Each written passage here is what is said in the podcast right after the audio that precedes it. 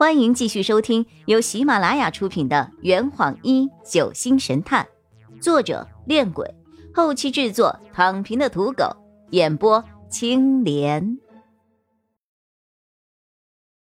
第二十六章，好缜密的心思。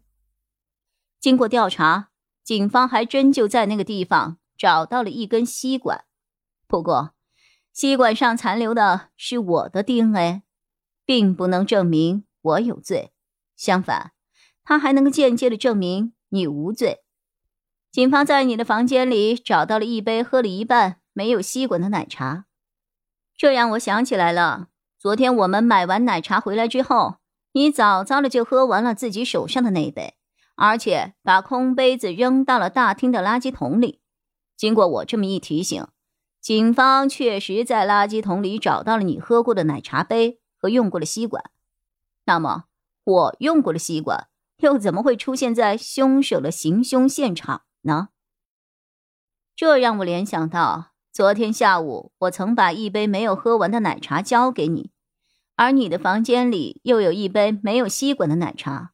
我得出了一个结论：有人曾经悄悄的潜入过你的房间，拿走了管子上的吸管，然后。在百货市场二楼的洗手间行凶之后，故意将他留下来陷害你。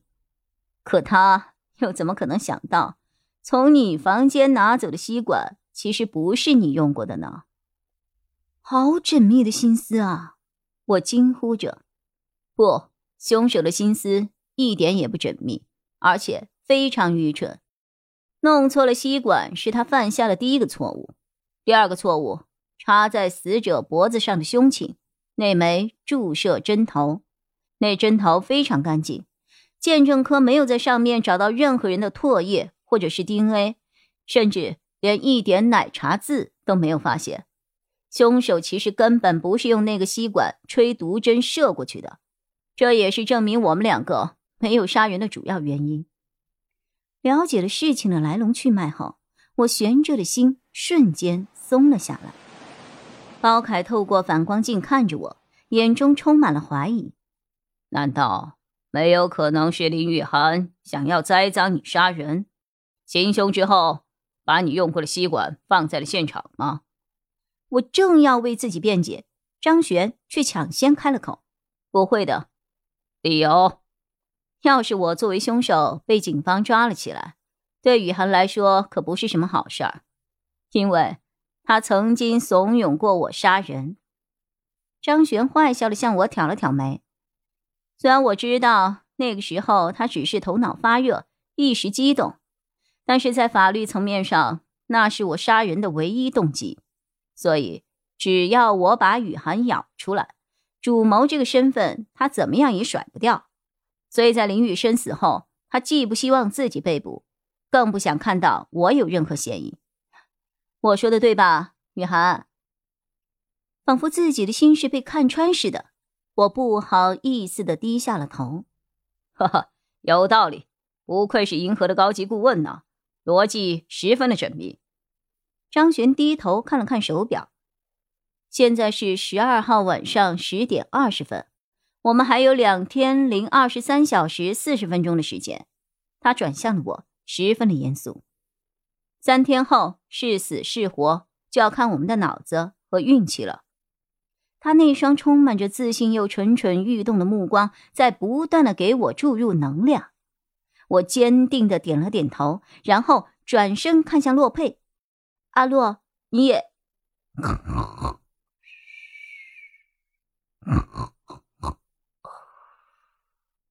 然而他已经仰头呼呼大睡了。再次回到客栈，我如释重负。家里熟悉的味道令我感到心安。客栈已经熄灯了，只有钟叔和三宝还坐在大堂里等着我回来。三宝激动的扑了过来，给了我一个拥抱。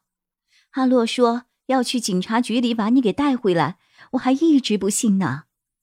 钟叔也走了过来，拍了拍我的肩膀：“回来就好，回来就好啊。”包凯走到我们的中间，打断了我们的谈话。宋先生、宋小姐，这几天客栈就不要开张了啊。大堂呢，我会守着，你们就回去好好休息吧。三宝十分的为难，这事儿还得问老板。包凯点了点头，放心，我会跟他交代清楚的。还有，从现在开始，任何人要进出这家客栈，都必须先和我说，明白了吗？明白了。除了买菜，我们一般都不会出去的。您放心吧。行了，都去睡吧。有什么事儿，明天再说。包凯挥了挥手，把大家都赶回去睡觉了。张璇把我送到房间里以后，简单说了一句“好好休息”，便离开了。看到我心爱的大床，疲惫感顿时席卷而来，我无力的倒在床上，很快就睡着了。第二天一大早我就起床了，大概六点多钟就已经完全清醒了。这人呐，一旦有事儿没有做完，早上赖床也爽不踏实，总是会起得很早。昨天晚上，张璇把他的手表解下来戴在了我的手上，叫我养成经常看时间的习惯。客栈里很安静，如果不开门做生意的话，这个点儿。应该还没有人起床吧？我一起床就满客栈的找张璇。这两天他就像救世主一般的进入了我的生活。我受欺负的时候，他帮我出气；我难过的时候，他带我去买奶茶；就连我被抓进了警察局，他也出面把我保释了出来。我突然有一种，要是能和他永远在一起，就算一辈子不找对象也没有关系的想法。不过。想想就算了，我不找对象不代表人家也不找呀，而且我又不是 gay。客店大堂内，一个深蓝色的身影站在一块白板墙前，他用马克笔不断的在上面画着写着。我走过去一看，板墙上贴满了林雨生死亡现场的照片，旁边还写着针头、吸管、金表等等一些字眼。